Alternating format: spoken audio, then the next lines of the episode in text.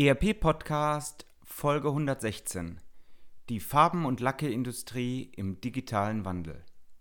Ein Interview mit dem IT-Leiter und Prokuristen von Bergolin GmbH und Co. KG, Christoph Heinen. Christoph Heinen ist begeisterter Hörer des ERP Podcast.de und zugleich Leiter IT und Prokurist bei Bergolin. Mit ihm unterhalte ich mich über die IT-Herausforderungen im Mittelstand und in seinem Unternehmen – das von ihm eingeführte ERP-System Microsoft Dynamics NAV und die Möglichkeiten von Industrie 4.0. Viel Vergnügen! Herzlich willkommen zum ERP-Podcast, dem Podcast für alle, die sich aktiv mit dem Einsatz und der Gestaltung von Unternehmenssoftware und den daraus entstehenden Veränderungen und Potenzialen in Unternehmen auseinandersetzen wollen. Mit diesem Podcast möchte ich Sie mit eigenen Gedanken und Interviews bei der Gestaltung moderner IT-Konzepte nebenbei, also zum Beispiel beim Spazierengehen oder Autofahren, begleiten. Damit möchte ich Ihnen in dieser von technologischen Veränderungen geprägten Zeit Informationen anbieten, die sich in Zeitschriften, Fachbüchern und wissenschaftlichen Artikeln in dieser Form nicht darlegen lassen und für die sich im hektischen Alltag ohnehin nicht die Zeit findet. Mein Name ist Axel Winkelmann. Ich bin Professor für Betriebswirtschaftslehre und Wirtschaftsinformatik an der Universität Würzburg. Herzlich willkommen, liebe Hörer, zurück zum ERP-Podcast. Ein neuer Mittwoch, eine neue Folge.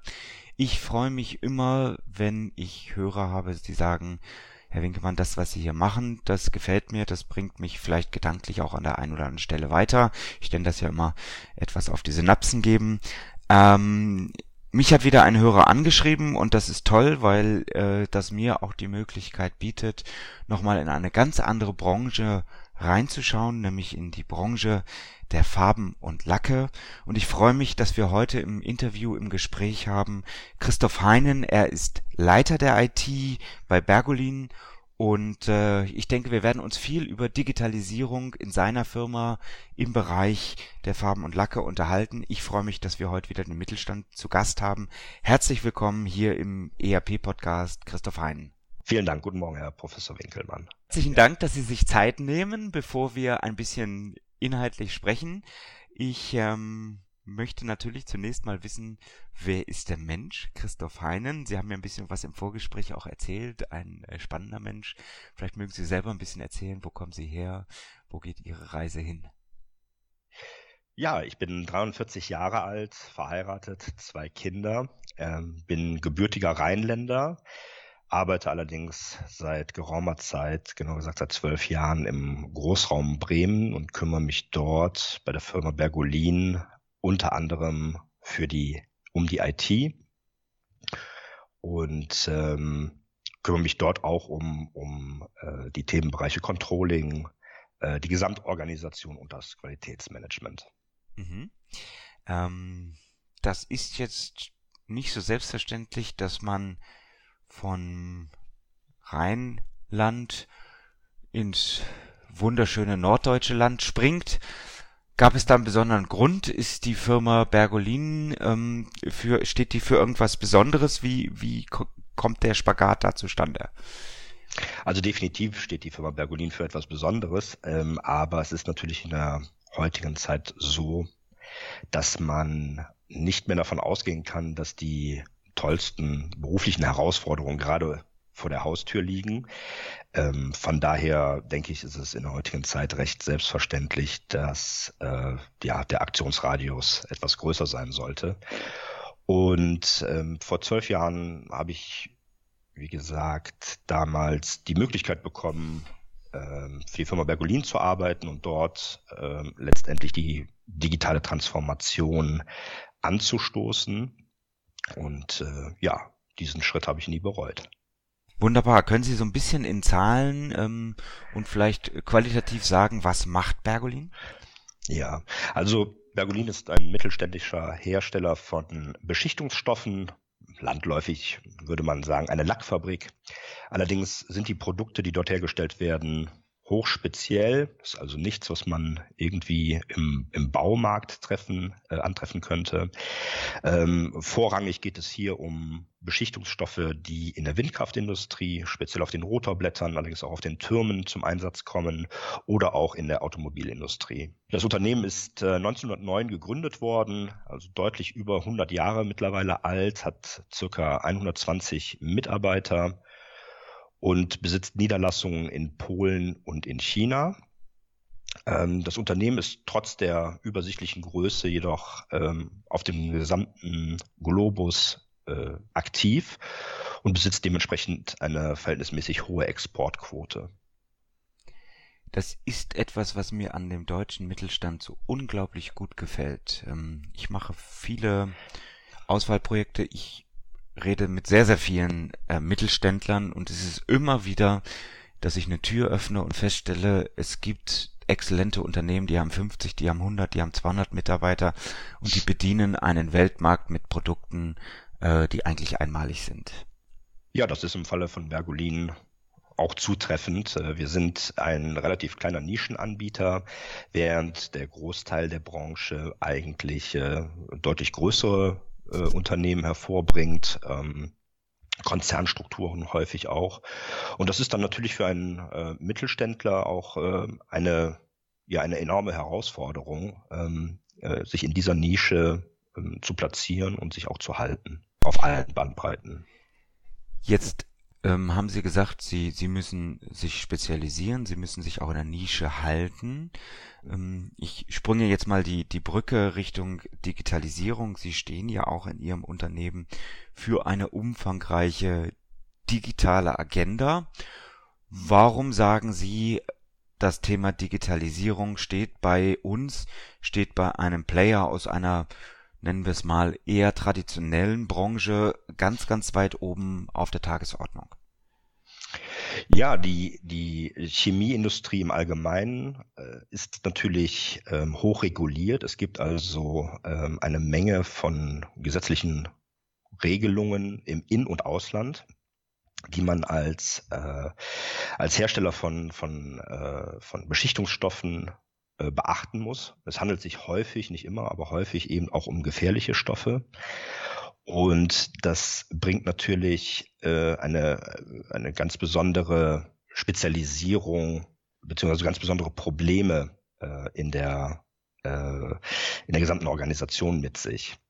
Und diese Dinge äh, sind natürlich idealerweise digital abzubilden, ähm, vorrangig eben über das ERP-System mit angeschlossenen Expertensystemen. Ähm, das genannte Gefahrstoffmanagement ist da äh, auch extrem wichtig. Ähm, ja, von dem her ist die Digitalisierung dort äh, ein, eine Notwendigkeit, die man heutzutage gar nicht anders abbilden kann. Ich nehme das mal als Anlass. Also mir ist die Antwort ganz klar, aber ich mhm. möchte es äh, vielleicht auch nochmal von anderer Seite hören. Gefahrstoffmanagement gab es ja immer. So, also mhm. es gab immer einen Wissenden, der gesagt hat, Manni, stell mal lieber in die andere Ecke des Lagers. Ähm, mhm. Was hilft mir jetzt der Algorithmus, was hilft mir der Computer an dieser Stelle, das vielleicht noch besser zu machen? Ja, also wenn es um das Warehouse-Management geht, ist ganz klar, dass ähm, auch dort die Software eigentlich nur noch ähm, mit Sicherheit die Warenströme steuern kann. Es gibt Zusammenlagerungsverbote zum Beispiel. Es gibt äh, verschiedenste äh, Gefahrstoffklassen, die in bestimmten Bereichen eines Lagers äh, nur gelagert werden dürfen. Wenn das ein Mensch entscheiden würde heute, äh, wäre die, die, die Fehleranfälligkeit äh, enorm groß. Erst recht mit immer deutlich steigenderen äh, Durchsatzraten. Äh, von, von dem her ist das ein gutes Beispiel, wo das ERP-System, speziell jetzt hier das, das Warehouse Management, ähm, von vornherein entscheidet, wo bestimmte Stoffe zu lagern sind. Äh, das geht aber dann auch weiter darüber hinaus. Ähm, wenn ähm, Beschichtungsstoffe vertrieben werden, dann ist man als Hersteller verpflichtet, äh, sogenannte Sicherheitsdatenblätter äh, zur Verfügung zu stellen, die, wenn man dann außerhalb Deutschlands aktiv ist, natürlich dann auch in allen Landessprachen zur Verfügung stehen müssen. Und während dann vielleicht früher der, der, der Mitarbeiter noch in der Lage war, ein Sicherheitsdatenblatt händisch in, in Deutsch zu verfassen, dann hört es äh, spätestens äh, bei der ganzen Fremdsprachen-Thematik äh, dann natürlich auf. Es ist also heute überhaupt ähm, kein Problem, äh, beziehungsweise Standard, äh, Sicherheitsdatenblätter in Chinesisch äh, oder allen möglichen anderen Sprachen äh, zur Verfügung zu stellen. Und auch das ist etwas, was letztendlich äh, nur durch eine geeignete äh, Softwarelandschaft im Unternehmen sichergestellt werden kann. Das klingt nach einem zusätzlichen PIM-System neben dem ERP-System, ist das korrekt? Ja, ganz genau. Das äh, sind Expertensysteme, die sich nur mit diesem äh, ja, mit diesem Themenspektrum beschäftigen und dann über geeignete Schnittstellen ans ERP-System angeschlossen werden. Entschuldigung, Produktinformationsmanagement ist das große Wort für PIM. Das habe ja, ich ja. eben äh, einfach vorausgesetzt, liebe Hörer. Ich versuche ein bisschen die, die Buzzwords, die wir leider in der IT haben, ähm, so transparent wie möglich zu machen. Ähm, Jetzt sind Sie seit 2009 in dem Unternehmen. Ich nehme mal an, Sie sind in ein relativ traditionelles Unternehmen gekommen ähm, mit Insellösungen. Ich unterstelle jetzt einfach was, Sie dürfen ja sagen, das war ganz anders. Ähm, Sie haben jetzt in den letzten zehn Jahren vermutlich ein großes ERP-Projekt gemacht, viele weitere architektonische Aspekte hineingebracht. Können Sie so ein bisschen die, die Veränderung, die digitale Veränderung, also jetzt retrospektiv auf die letzten zehn Jahre ähm, mal für uns aufzeigen? Ja, sehr gerne. Also Ihre Annahme ist äh, völlig richtig. Ähm, zu dem Zeitpunkt, als ich in das Unternehmen eingetreten bin, waren äh, die Prozesse eben praktisch nicht digitalisiert. Es gab ein ERP-System, das allerdings eher wie, wie eine Schreibmaschine benutzt wurde. Ähm, es war alles extrem papierlastig und es war tatsächlich so, dass ähm, der Arbeitsaufwand, der durch diese ineffizienten Prozesse entstanden ist, dazu führte, dass die, die Auslastung der, der Mitarbeiter am, am absoluten Limit war. Und ähm, zu diesem Zeitpunkt, wie gesagt, bin ich dann eingestiegen und ähm, habe ein, ein äh, langfristigen Plan entwickelt, um das Unternehmen ähm, aus dieser Situation hin in die IT-technische Moderne zu führen. Ähm, wenn man auf so eine Situation trifft, dann ist es äh, gar nicht so leicht, ähm, eine, eine langfristige Lösung ähm, zu skizzieren. Denn es ist natürlich nicht möglich, ähm, einfach ein Projekt aufzusetzen, zu sagen, alles klar, ähm, ab äh, Stichtag 1.1.2002 läuft alles anders. Wenn man ein Unternehmen in der Form antrifft, ähm, sind die Menschen natürlich äh, auch an solche Prozesse gewöhnt und müssen natürlich ebenfalls äh, mit bedacht werden in so einem Projekt. Also Thema Change Management ganz wichtig. Und äh, von dem her haben wir dann damals ähm, ja, eine, einen langfristigen Plan entwickelt, der auch den Einsatz von, ich nannte es immer Brückentechnologien äh, beinhaltete. Man hat also zum Beispiel angefangen mit einem bekannten äh, ECM-System, äh, die ersten äh, Papier-Workflows zu digitalisieren und gleichzeitig äh, erste strukturelle Veränderungen vorzunehmen, um dann äh, nach einer gewissen Zeit, wenn gewisse Vormaßnahmen getroffen waren, äh, dann den großen Schritt zu wagen und eben äh, ein völlig neues ERP-System einzuführen. Allerdings nicht nur das ERP-System, äh, sondern gleichzeitig das auch zu verbinden mit einer völlig neuen äh, Stammdatenlandschaft. Denn aus meiner Sicht ist das ein Punkt, der exakt genauso wichtig ist wie die Auswahl der, der eingesetzten Software es ist immens wichtig, dass man sich vorher ein, ähm, ja, ein Konzept überlegt, wie man das Unternehmensdatenfundament für das entsprechende Unternehmen ausgestalten möchte. Ähm, ja, und auf Basis dessen dann äh, ein ERP-System auszuwählen und das Projekt dann weiterzuentwickeln. Mhm.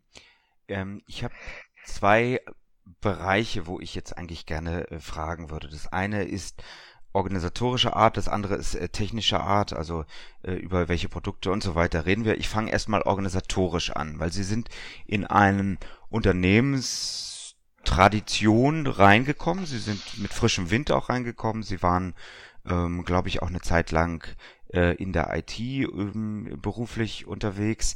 Ähm, sie haben auch Wirtschaftsinformatik studiert. Das heißt, sie waren relativ sehend gegenüber einer Mannschaft, die ja in traditionellen Strukturen verhaftet war. Ich nenne das immer so ein bisschen, wenn dann ein neues ERP-System eingeführt wird. Man dehnt so ein bisschen die Organisation wie so ein Gummiband und das Gummiband möchte gerne wieder in seinen Ursprungszustand zurück Sie haben äh, vorhin gesagt, ja, da ist ein ERP-System damals eingeführt gewesen. Das wurde eigentlich nur als äh, bessere Schreibmaschine äh, verwendet. So, und jetzt äh, kommt da der Christoph Heinen, ähm, hat viele Ideen, was man anders machen kann, was man verändern kann. Ähm, wie nehme ich, und das ist jetzt die organisatorische Frage, wie nehme ich dann meine Mitarbeiter mit? Wie schaffe ich das, dass ich auch das Grundverständnis und die Akzeptanz im Unternehmen für Veränderungen bekomme? Ja, es, zum Thema Change Management gibt es natürlich äh, ganz viele äh, Methodiken, Bücher etc., die man sich alle aneignen kann. Ähm, allerdings ist das die Kern, äh, der Kernaspekt ist letztendlich Vertrauen. Die Mitarbeiter haben in der Regel ähm, doch mindestens Respekt, wenn nicht Angst vor Veränderung gerade wenn es äh, mit digitaler Veränderung einhergeht. Da spielt dann oft auch äh, die Angst vor Arbeitsplatzverlust etc. mit, was ja in den seltensten Fällen äh, tatsächlich äh, ja, äh, korrekt ist. Ähm, deswegen ist es von, von, von großer Wichtigkeit, dass die Mitarbeiter Vertrauen darin fassen, was man dort macht. Und ähm, das schafft man natürlich am ehesten, indem man positive Beispiele äh, im Kleinen zunächst einmal herstellt und so dann das ganze Konstrukt mitentwickelt. Man muss den Mitarbeitern letztendlich auch die Chance geben, in so einer Situation äh, sich in dem Projekt genauso mitzuentwickeln. Äh, das ist vielleicht ähnlich äh, vergleichbar mit, mit, mit, mit einer Stufe, mit einer Treppe.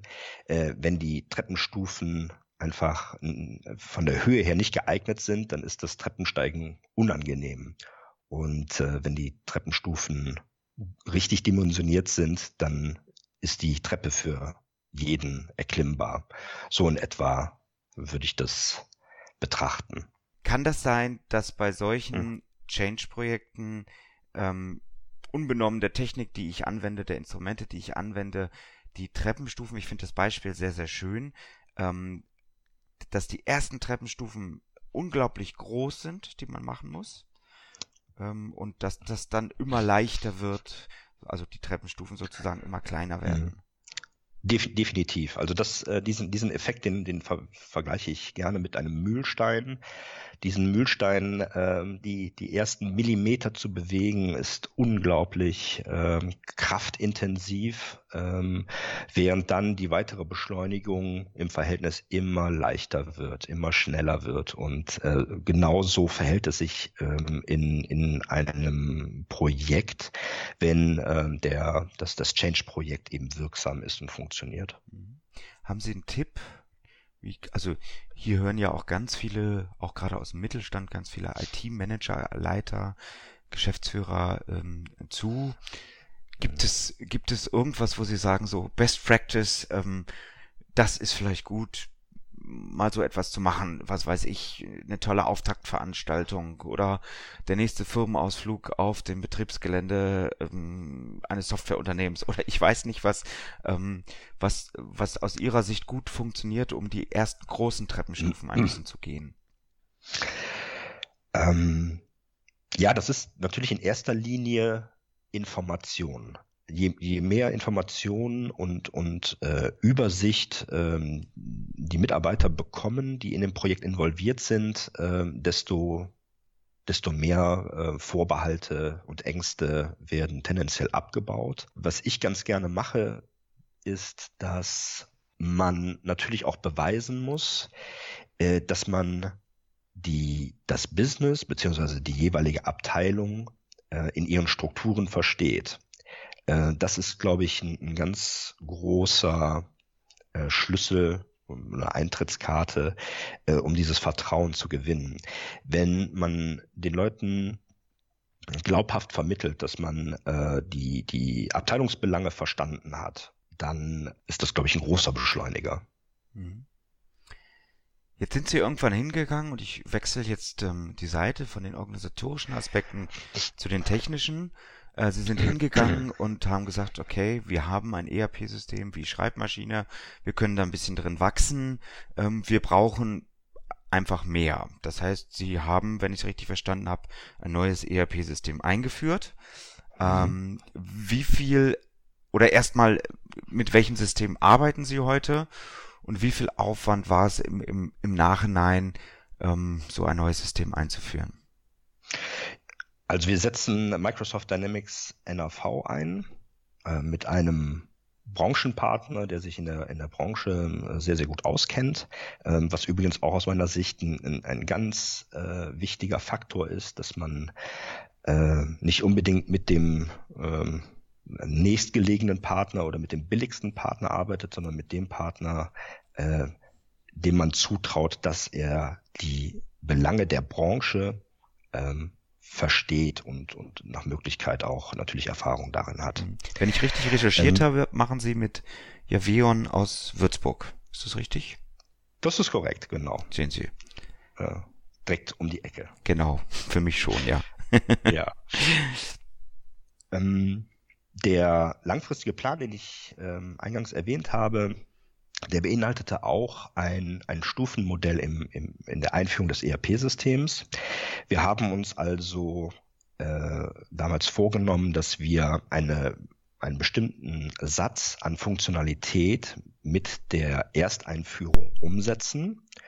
Der ist dann auch klassisch als, äh, als Waterfall Project dann umgesetzt worden. Es gab ähm, einen, einen Stichtag, äh, zu dem das Ganze am 1.1.2014 damals eingeführt wurde. Und ähm, ja, was ich immer ganz gerne dabei erwähne, wir waren vom ersten Tag an liefer- und produktionsfähig. Das ist immer bei so einem ERP-Projekt nicht ganz selbstverständlich und ähm, das ja war schon mal ein guter guter Einstand. Im Anschluss daran hatten, haben wir dann äh, im Prinzip die, die Projektarchitektur geändert. Wir sind hin in ein wesentlich agileres Modell gegangen und haben dann auf Basis dieser Grundfunktionalität, die dann schon erheblich größer war als äh, die Funktionalität, die man im alten ERP-System hatte, ähm, sind wir dann hingegangen und haben äh, weitere Funktionalitäten in, in Form eines agilen Projektes äh, hinzuentwickelt. Das waren dann meistens Vertiefungen, ähm, im, zum Beispiel im, im Qualitätswesen oder bestimmte Funktionalitäten im, äh, im Vertrieb, äh, die dann Stück für Stück ja, vertieft worden sind. Und auch dieser Schritt machte es natürlich den, den Mitarbeitern dann äh, tendenziell einfacher, die, die Gesamtentwicklung dann auch mitzugehen. Mhm. Ähm, können Sie uns ein Gefühl dafür geben, wie lange A, diese erste Phase, wir ähm, implementieren ein ERP-System, also wir, wir starten eigentlich ein Projekt von den ersten Schritten, was gibt's auf dem Markt, bis hin zu wir mhm. implementieren das, wir gehen live, wie lange das gedauert hat und dann vielleicht auch, wie lange, ja, ne, machen wir erstmal den ersten Teil vielleicht.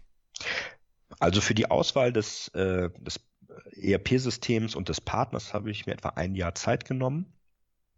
Äh, das äh, Einführungsprojekt hat etwa zwei Jahre in Anspruch genommen und in ähm, der anschließenden Phase, in dieser agilen Phase mit dem Vertiefen der Funktionalitäten, haben wir sicherlich ja zwei Jahre intensiv gearbeitet und dann mit, mit abnehmender Intensität, weil natürlich äh, dann die Funktionalitäten, die noch hinzukommen mussten, äh, Schritt für Schritt äh, geringer wurden. Ja.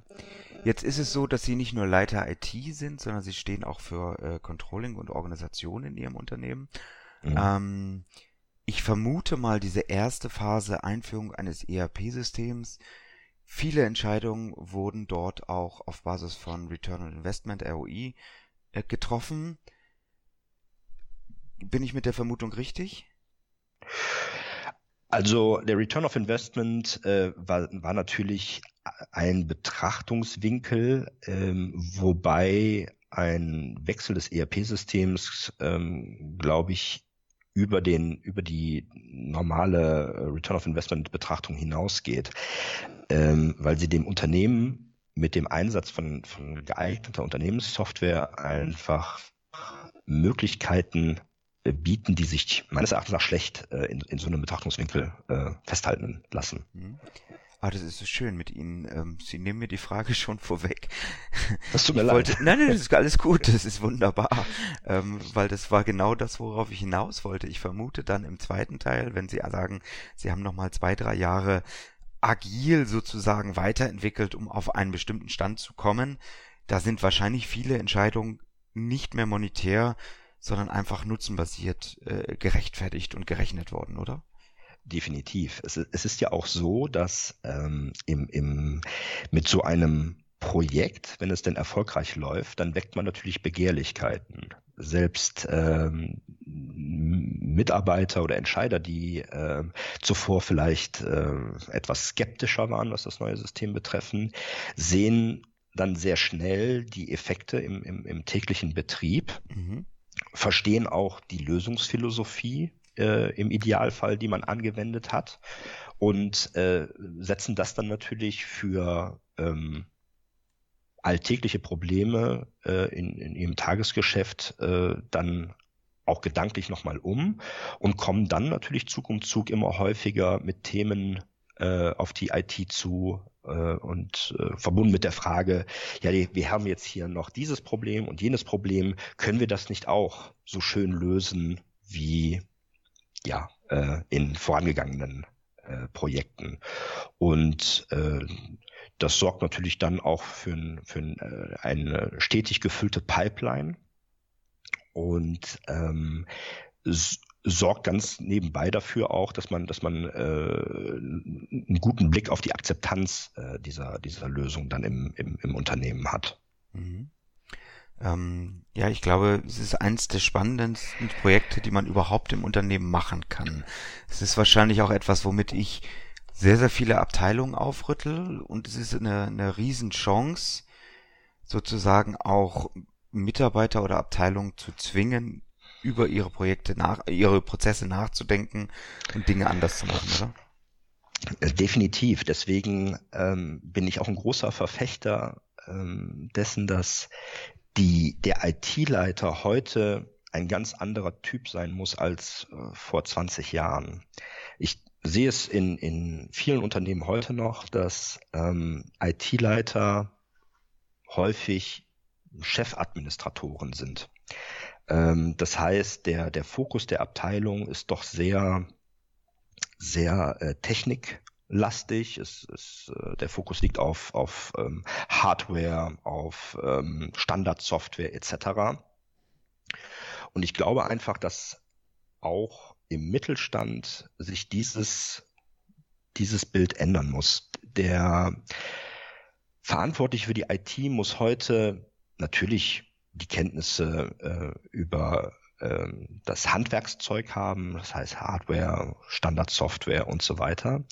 Aber er muss sich eben auch viel deutlicher in die Richtung entwickeln, dass er der kompetente Ansprechpartner für die Fachbereiche ist. Das heißt, er, er, muss meines Erachtens nach eben den Blick dafür haben, was sind die Bedürfnisse der Abteilung unabhängig mal auch dessen, was vielleicht die Abteilung selber als ihr Bedürfnis ähm, äh, festlegt.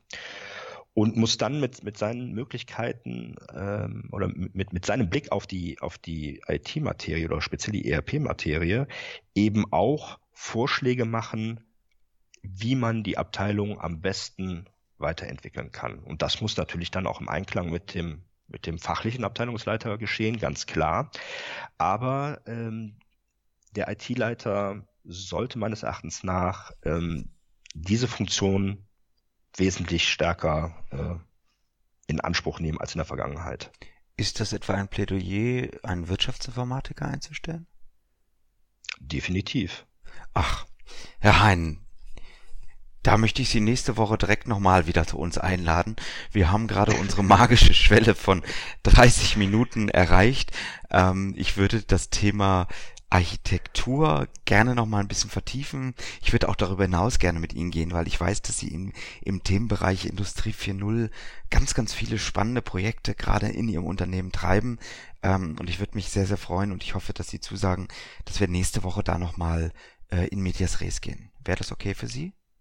Selbstverständlich. Dann machen wir das. Wir sehen uns nächsten, wir hören uns nächsten Mittwoch wieder. Herzlichen Dank, Herr Hein von Bergolin, dass Sie hier im Interview sind. Vielen Dank, Herr Professor Winkelmann. Ihnen hat der ERP-Podcast gefallen und Sie konnten wertvolle Erkenntnisse gewinnen? Dann würde ich mich über eine Bewertung auf iTunes freuen, damit auch andere von diesem Podcast erfahren können. Eine Anleitung für die Bewertung finden Sie auf www.erp-podcast.de. Dort finden Sie auch weitere Hinweise, Links und Aktualisierungen zu dieser Folge. Das war der ERP-Podcast für alle, die sich aktiv mit dem Einsatz und der Gestaltung von Unternehmenssoftware und den daraus entstehenden Veränderungen und Potenzialen in Unternehmen, losgelöst von Fachzeitschriften, Büchern und wissenschaftlichen Veröffentlichungen, zum Beispiel beim Spazierengehen oder Autofahren, auseinandersetzen wollen. Mein Name ist Axel Winkelmann. Ich bin Professor für Betriebswirtschaftslehre und Wirtschaftsinformatik an der Universität Würzburg.